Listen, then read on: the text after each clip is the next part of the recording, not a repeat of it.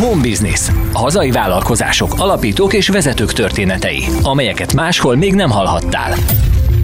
A Mohácsi Garatmalomban 1992 óta forognak a múzeális értékű malomhengerek, melyek 100%-ban adrékanyagmentes liszteket állítanak elő. 2017-ben vásárolta meg a céget a Bojtöttösi Mezőgazdasági Szövetkezeti ZRT, hogy kizárólag saját termesztésű jó minőségű búzájukat őrölhessék a malomban. Családias méretű malomról van szó, amely indulása óta dinamikusan növekszik, így már elérte a kapacitása csúcsát, amit egyelőre nem terveznek jelentősen növelni. De mitől jobb egy kézműves liszt, mint a nagyüzemi előállítás szállítású? Hogyan tudnak stabil minőséget és mennyiséget garantálni? Mennyire van kiveszőben a molnár szakma? És hogyan sikerült előzetes vezetői és malomipari tapasztalat nélkül beletanulnia a garat malom vezetésbe? Ezekről is beszélgettünk Bányai Diana cégvezetővel.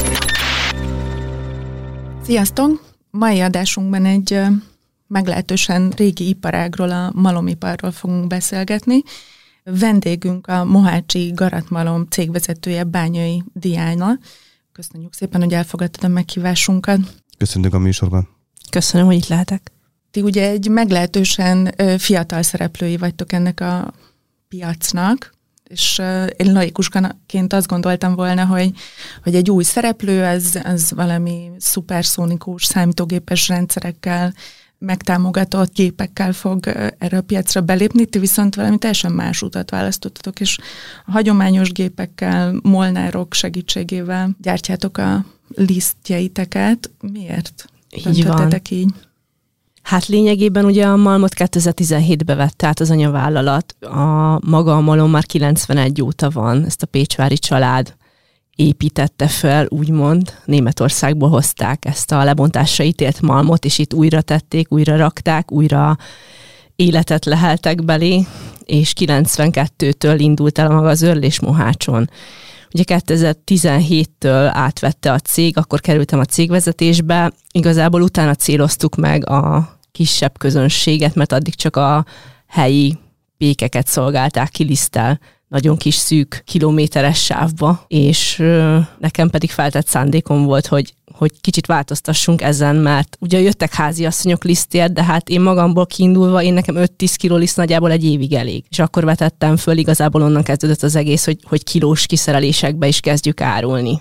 2017-ben vettétek át, és akkor, hogyha jól értem, akkor teljesen egy, egy új brandet kezdtek el fölépíteni, ez a, a Garat Malom brand. Így van. Vagy már is így hívták a... Garat Kft. volt előtte is, tehát maga a Malmot úgy, ahogy van, nével együtt vettük át, a cég lett átvéve, ezen nem változtattunk igazából. Első körben én is megpróbáltam, hogy visszaszerezni a helyi pékeket, de nagyon hamar rá kellett jönnöm, hogy az, amennyiért mi elő tudjuk állítani a lisztet, az nekik nagyon drága. Tehát ők ezek a tipikusan commerce liszt, nagy malomból, minél olcsóbb, annál jobb. És számolgattam, számolgattam, hát rájöttem, hogy ez nem fog menni nekünk, mert ennyire be is zárhatunk, tehát hogy ennyit nem tudjuk előállítani a lisztet, amennyiért ők kérik, és próbáltam a más alternatívákat keresni, hogy hova tudnánk eladni. És ekkor jött ez az ötlet, hogy akkor próbáljuk meg kisebb kiszerelés kérdésbe, hogy ez háziasszonyokat is, és igazából ezáltal jutott el olyan pékekhez is, akik a mai napig használják a lisztünket.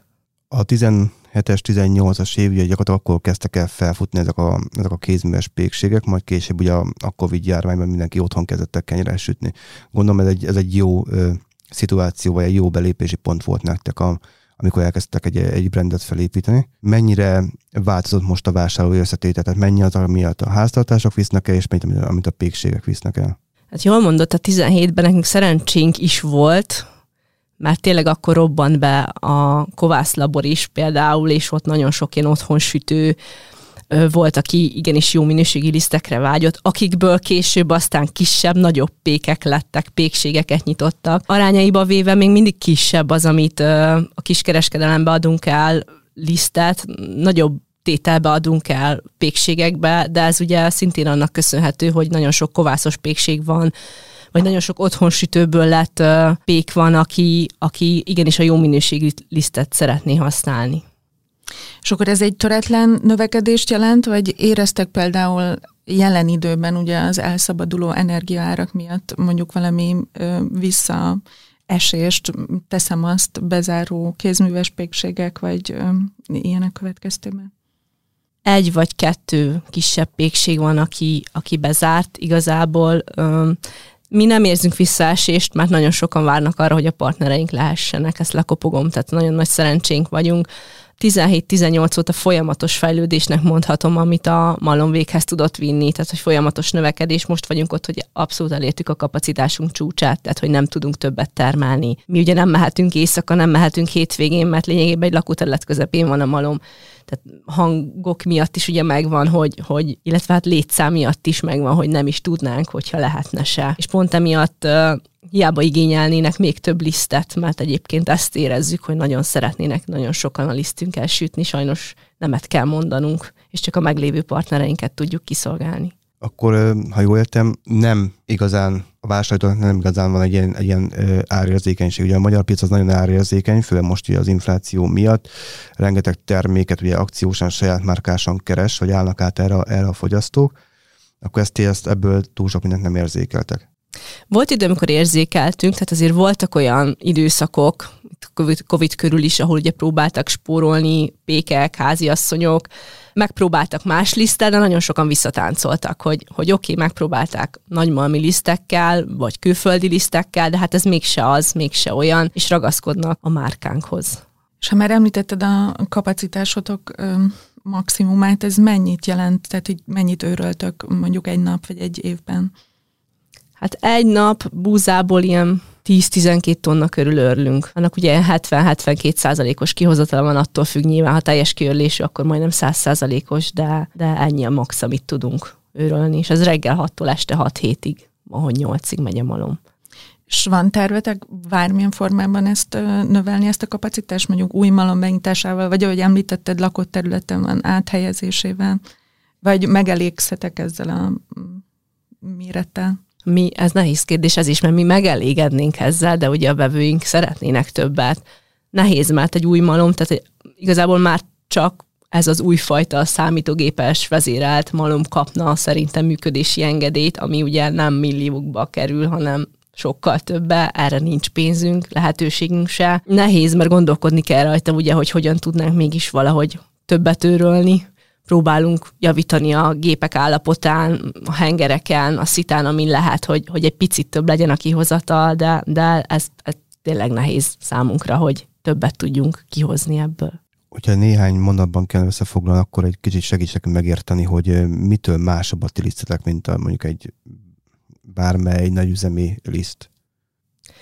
Hát szerintem ami a leges legfontosabb, hogy itt maga a molnár a fő kulcsa, illetve a jó búza, mert tehát nálunk nincs számítógép, nincs semmit. A molnár az, aki kézzel, tapintással, szaglással, ízleléssel viszi végig a folyamatot, hogy jó-e a búza, jó-e a liszt, az adott frakció kell leállítani valamit a hengereken, vagy a szitán. Ez az egyik, amiben lényegesen eltérünk, ugye a nagymalmoknak teljesen más, ott már laboratóriumba állítják össze különböző betárolt búzákból, hogy, hogy mi hogy legyen, miből mennyit adjanak hozzá, netán adalékanyagokat adjanak hozzá, hogy állandó minőségű lisztet kapjanak. Nekünk pedig a, az előnyünk az, hogy az anyavállalattól vesszük meg a búzát. Ez egy termelési éven belül állandó emiatt, tehát állandó a minőség, ami nagyon fontos a pékeknek, főleg, hogyha kovászos pékségekről van szó. És ebben viszont a, a többi hozzánk hasonló hengermalomnál is úgymond egyediek vagyunk, mert nem tudja senki elmondani magáról, hogy egyetlen egy beszállítója van, és csak tőle veszi a búzát.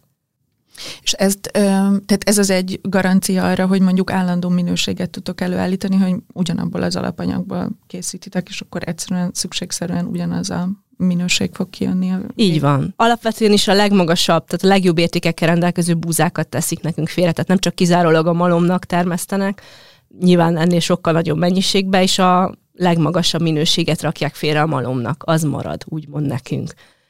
Ebből is következik, hogy nagyon jók a lisztjeink. Ugye a pékek megérzik mindig augusztus-szeptember körül, hogyha elkezdjük az új búzát használni, inkább szeptember körül szoktuk általában, és mindjárt jelzik is, vagy jelezzük mi, hogy most, most, most jön az új búza, most majd egy kicsit máshogy kell a, a kenyeret csinálni, máshogy kell bánni a tésztával, és ezt abszolút érzik, de utána tudják, hogy mi az, ami, na ez az idei búza most ilyen, az idei lesz, liszt ilyen lett belőle, és, és mostantól akkor így kezeljük.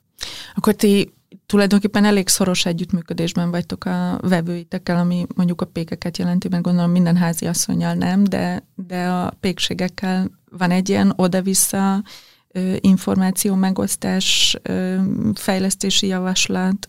Van egyébként, ez, ez nagyon jól működik, és nagyon szerencsésnek érzem magam, hogy egy ilyen közegbe kerültünk bele, mert a pékségek is segítenek egymásnak volt, hogy a malmok is segítenek egymásnak, tehát hogy nem feltétlen konkurenciának érezzük, hanem kicsit segítjük egymást. És tényleg nagyon jól lehet kommunikálni. A pékeket a legtöbbet, ugye főleg akik, akik régóta a partnereink, ismerjük is, jól ismerjük, együtt járunk kitelepülésekre, vagy vannak összejövetelek, amin együtt veszünk részt, de egyébként nagyon sok házi asszony is van, aki oda jön, mondjuk Budapesten szoktunk minden évben részt venni a Kenyérlelke Fesztiválon, és, és oda jön, és, és névről tudjuk, hogy igen, te vagy az, aki egy hónapban 65 ezer csomagot rendez tőlünk a webshopon, hogy tényleg, és köszönjük, és nagyon, nagyon boldog egyébként mindenki, hogyha meglát minket, vagy megismer. Volt már ilyen szituáció, amikor parkanyán voltunk, és cicás pólóba voltam, nyilván dolgoztunk, és meglátták a hátamat, nézd, nézd, nézzük a cicás liszt, a garatmalom, hogy én nagyon haszn- szeretem a lisztjeiket, a hátam mögött csútyorogtak, és nagyon jó érzés volt egyébként. Említetted, hogy a Búza mert a Molnár az, aki a, a minőségnek a másik összetevője. Most maga a Molnár, mint szakma, az azért nem egy ilyen nagyon felkapott jelen pillanatban, tehát nem egy fejlesztő, egy UX designer, akit ugye mindenki keres. Hogyan tudtok szakembert találni, megtartani, utánpótlásról gondoskodni? Hát keresni keresik, csak nem találják. Nagyon-nagyon régóta nem indult Molnár képzés Magyarországon. Két-három évvel ezelőtt sikerült a Hidra képzés központot rávennünk, hogy indítson, mert hogy van egyébként rá igény. Ugye, ha bárki mondjuk csak otthon egy köves mal- malommal akar őrölni lisztet is úgy eladni, oda is már érdemes a molnár szakma, és így összejött, két évben is volt egymás után ilyen tíz fő körüli molnár osztály, akik végeztek, így tudtunk mi is két kollégát elküldeni, és igazából így lett utánpótlás, máshogy nagyon nem lehet.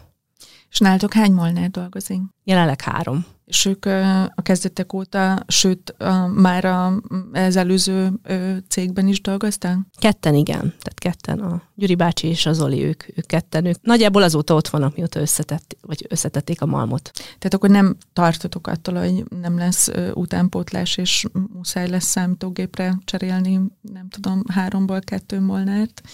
Számítógépre semmiképpen nem cserélnénk őket, de, de valamennyire nyilván tartunk. Gyuri bácsi is már nyugdíjas, de de nagyon szeretnénk, ha még nagyon-nagyon sokáig velünk lenne, és nagyon sokáig ott lenne a malomban. Nyilván tartunk tőle, mert akármi történhet, és molnár kell, de próbálunk így dolgozni, ahogy vagyunk. És ha már említetted ezt, hogy tíz fő molnát sikerült, nem tudom, két év alatt kiképezni, nagyjából hány ilyen hozzátok hasonló kézművesnek nevezhető, vagy kisüzemi malom működik most itthon? Tudsz erről valami számot mondani, hogy hozzá Három, négy, ami nagyjából kapacitásban is akkora, mint mi vagyunk. És velük van bármilyen kapcsolatotok? Van egy szövetségetek? Ismerettség vagy? inkább. Uh-huh. Van, van. Szövetség, azt nem mondanám. Ha jól látom az eredménybeszámolókról, akkor, akkor 2020-ban volt az első év, amikor, amikor nyereségessé vált a cég ugye 204-205 millió fontos árbevétellel, amely ugye 21-re már 291-re, 292-re ugrott föl. Milyen évetek lesz 22-ben? Most már ugye május van, tehát ezt viszonylag... 406. Tudnátok, akkor ez egy elég 406. dinamikus Igen, növekedés. Így van. Ez a növekedés, ez, ez mennyiségi növekedés, vagy, vagy áremelkedésnek köszönhető növekedés, vagy és is? És ha igen, akkor milyen mennyiségi. arányban? Tehát a, a tavalyi évtől már inkább az árban, de egyébként mennyiségi. Tehát az elejétől fogva azért nem ment ennyit a malom. Amikor átvettük, akkor 17-ben nem is ment minden nap a malom például. Tehát ott ment egy héten két-három napot, és annyi bőven elég volt. Most meg már ugye csúsztatott műszakkal dolgozunk, és így megy 12 órát legalább minden hétköznap hol és hogyan lehet hozzájutni a termékeitekhez? Elsősorban webshopon árusítjuk a termékünket, vannak persze viszont eladóink is, akik az ország több pontján kisebb-nagyobb boltokban árulják, illetve webshopon, a saját webshopukon, és helyben a, a Malomban van egy listboltunk, amit kialakítottunk, hogy akik helybéli vásárlók, illetve van, aki eljön akár 50-100 kilométerről is hozzánk, helyben is tudjon vásárolni a termékeinkből. 17-től kezdődően csak a reklámozásra és a webshopra támaszkodhatok, hogy voltak olyan értékesítési csatornák is, hogy akár személyesen keresetek meg pékségeket, más ö, nagyobb felhasználókat, hogy akkor kezdje el kipróbálni a termékeiteket? Volt, abszolút volt. Tehát az elején nagyon sok helyre elmentem, akár személyesen is. Igazán azt mondom, hogy, hogy, hogy tényleg tehát a kovászos közösség az, aki valahol felkapta a lisztet, és, és mondhatom így, hogy szájhagyomány útján terjedve terjesztették az igét, hogy milyen szuper a mi lisztünket használni, és így jutott el ugye más olyan pékségekbe is, akiket én esetleg nem értem el, és próbálták ki, és így onnantól akarták ők is használni. Említetted, hogy a, az egyetlen beszállítótok van búzából, ez az anyacégetek, ez a Boly Tötösi Mezőgazdasági Szövetkezeti ZRT, ha jól mondtam. Így van. A, a nevét. Ez nem jelent egyrészt veszélyt is, mármint abból a szempontból, hogy nyilván az időjárás, a növényvédelem, a, a hozamok, hogyha csak egy beszállító van, akkor nehezen tervezhető. Tehát, hogyha ennek az anyacének van egy rosszabb éve búzából, akkor nektek kevesebb vagy rosszabb minőségű alapanyagotok lesz magából az étkezési búzánál ö, nem volt eddig még problémánk, ugye ott tényleg mennyiségileg mi egy kis százalék vagyunk abból, amit megveszünk tőlük. Tehát itt ugye azért sincsen gond. A királybúzánál volt már olyan, hogy, hogy nagyon fuzáriumos év volt, és, és azt ugye csak nekünk termesztik, de, de ott is szerencsénk volt, mert többet termesztettek, mint amire szükségünk volt, így a jó, jobbat ugye föl tudtuk használni a malomba, a rosszabb minőségűt pedig nem tudom, talán takarmánynak adták el, nem igazán tudom ezt a részét. Igazán a tönkölybúzánál, a kamutnál, meg a királybúzánál fordulhat szerintem inkább az elő, hogyha rossz az év, akkor gondba vagyunk. Volt egyébként olyan év, amikor mondjuk a kamut elfogyott, vagy a tönköly februárban vagy januárban, de nagyon megértő volt a közösség, nagyon megértették a pékek is, megpróbálták máshonnan beszerezni arra pár hónapra, és amikor aratás után újra lehetett őrölni, akkor ugyanúgy visszatértek hozzánk. Az elmúlt egy-más év ugye arról szólt, hogy elszabadultak az energiárak, nőtt az infláció, nehéz munkerőt találni, illetve megtartani. Ezek a hatások hogyan jelentkeztek a cég életében? Csökkente a jövedelmezőség ezáltal? A munkaerővel nekünk nem volt problémánk. Szerencsére nagyon-nagyon jó csapatunk van, és aki hallja hírét, az mind nálunk szeretne dolgozni, úgyhogy nem egy megkeresést kaptam, hogy de hogyha lesz majd munka, akkor ő jelentkezne. Mm, az energia áraknál igen, ott, ott volt, de ott ugye számítottam rá, tehát évvégéig volt szerződésünk jobbára, próbáltam fokozatosan növelni az árat, tehát hogy nem egyszerre rátenni az energiárnak a többletjét, amit okozott, hanem fokozatosan, és így igazából bevált. Tehát, hogy október óta nem is kellett árat emelnünk, pedig hát megtízszereződött az áramszámlánk nekünk is. Mesélj pár szót arról, hogy te hogyan kerültem a malomiparba. Hogyan kerültem a malomiparba? Hát a Bojtöttösi ZRT-nél dolgoztam, úgy döntöttek, hogy megveszik a malmot, és hogy én leszek ott a cégvezető amikor oda kerültem, akkor teljesen abba voltam, hogy úgy fog működni, ugye, mint a bolytöttesi ZRT-nél, hogy van külön ágazat, van mezőgazdasági ágazat, sertéstenyésztő, haltenyésztő ágazat, és hogy én egy amolyan ágazati főnök leszek, de hogy majd mindent a, a Nagy Lajos úr majd majd segít és mondja, én meg csak ott majd ülök. Hát ehhez képest ugye oda betettek engem, elintéztük a papírmunkát, azért egy-két hétig tartott, amíg mindent rendbe tettünk, és egyszer csak így magamra maradtam és ez elég így lesokkolt, hogy hát igazából nem hogy cégvezetőként, de hát még a malomhoz se értek semmit, mit tudok csinálni. És a fiúk nagyon rendesek voltak, a molnárok akkoriban. Úgy kezdte a Gyuri bácsi, és akkor minden reggel keltem. Mentem hatra dolgozni, és na, akkor fogjuk be a hengereket. Tehát, hogy abszolút végigmentem a folyamaton, így ismertem meg a malmot. Mi, melyik henger mit csinál, hogy kell befogni, hogy lehet állítani, milyennek kell én lenni a lisztnek, tehát hogy nem hagyták, hogy én akkor ott az irodába ücsörögjek és gondolkodjak, hanem igenis gyere, dolgozz, és csináld, és nézd, hogy mi ez, hogy kell, és valahogy így sikerült beletanulnom az egészbe. Nem mondom, hogy jó molnár lennék, mert nem hiszem, de, de ha nagyon én lennék az utolsó, akkor talán el tudnám vinni a malmot én is. És a cégvezetési tapasztalatok akkor, ha jól értem, nem igazán voltak előtte? Nem, nem voltak, abszolút. Tehát abba is magamtól így beletanultam. Akkor gyakorlatilag egy mély víz. Ez az volt nekem abszolút. A, amit kaptál, de eddigi számok alapján az egész jól megtanultál benne úszni. Igen, köszönöm. így milyen, érzem. Milyen céljaitok vannak? Tehát ugye most említetted, hogy azért elég szép árban növekedés lett 2022-ben, 21-hez képest, de már elértétek a, a kapacitásoknak a tetejét. Innen hova tovább? Milyen fejlődési lehetőség van? Hát nagyon fejlődni, úgy érzem, nem fogunk tudni, ha csak nem adunk fel valamit abból, ami, ami minket magává a garatmalommá tesz, de én ezt nem szeretném. Tehát ugye voltak ilyen felvetések, hogy másik malomba őröljünk búzát is, de én azt gondolom, hogy az már nem mi vagyunk.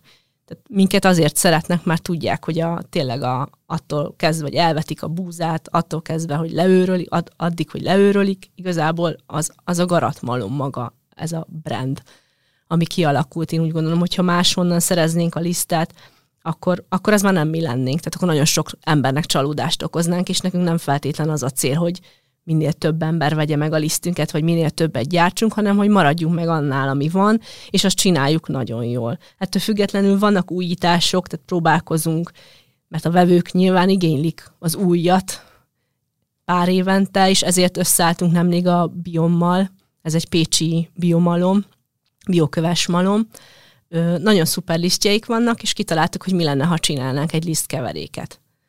És megszületett, így született meg frigyes, ebből a frigyből, és ezt is nagyon szeretik az emberek, mert kicsit tudtunk újítani, benne van a garatmalom, benne van egy másik malom is, ami föl is van tüntetve, ugye, hogy, hogy ez, tehát tudják, hogy ez nem csak a mi lisztünk, hanem másik liszt is benne van, és nagyon szeretik az emberek. Akkor mondhatjuk, hogy a, a növekedés helyett inkább a hatékonyság és a minőség marad a Így fókuszban. Van, ez, ez, ez marad a fókuszban, ez a cél hosszú távon. És egyébként mekkora verseny a kézműves malmok? Rajtatok kívül említette, hogy van még három-négy olyan szereplő, aki, aki hasonló minőségben, hasonló mennyiségben állít elő terméket. Gondolom ugyanazokért a, a fogyasztókért, vagy ugyanazokért a pékségükért versenyeztek. Szerintem Vagy most már nem piac ugyanazért. Tehát most már olyan, olyan széles lett a piac, olyan sokan nyitnak kovászos pékségeket, olyan sokan keresnek meg nap mint nap minket, hogy, hogy adjunk el lisztet, hogy nem gondolnám, hogy, hogy versenytársak lennénk. Szerintem elég, elég, elég kovászos pékség jut minden malomra most már. Nem gondolom, hogy konkurencia lennénk egymásnak. Ugye az elmondásod alapján ez egy nagyon dinamikusan fejlődő piac, hogyha akkor a keresleti nyomás van rajtatok, illetve a malmokon. Mennyire könnyű belépni egyébként erre, erre a piacra? Tehát, hogyha most én a műsor után úgy gondolnám, hogy egy, malmot szeretnék hitni, akkor mennyire lenne könnyű akár beszállítót találni, akár mollát találni, akár, akár gépeket vásárolni? Hát annyira nem lenne könnyű, szerintem.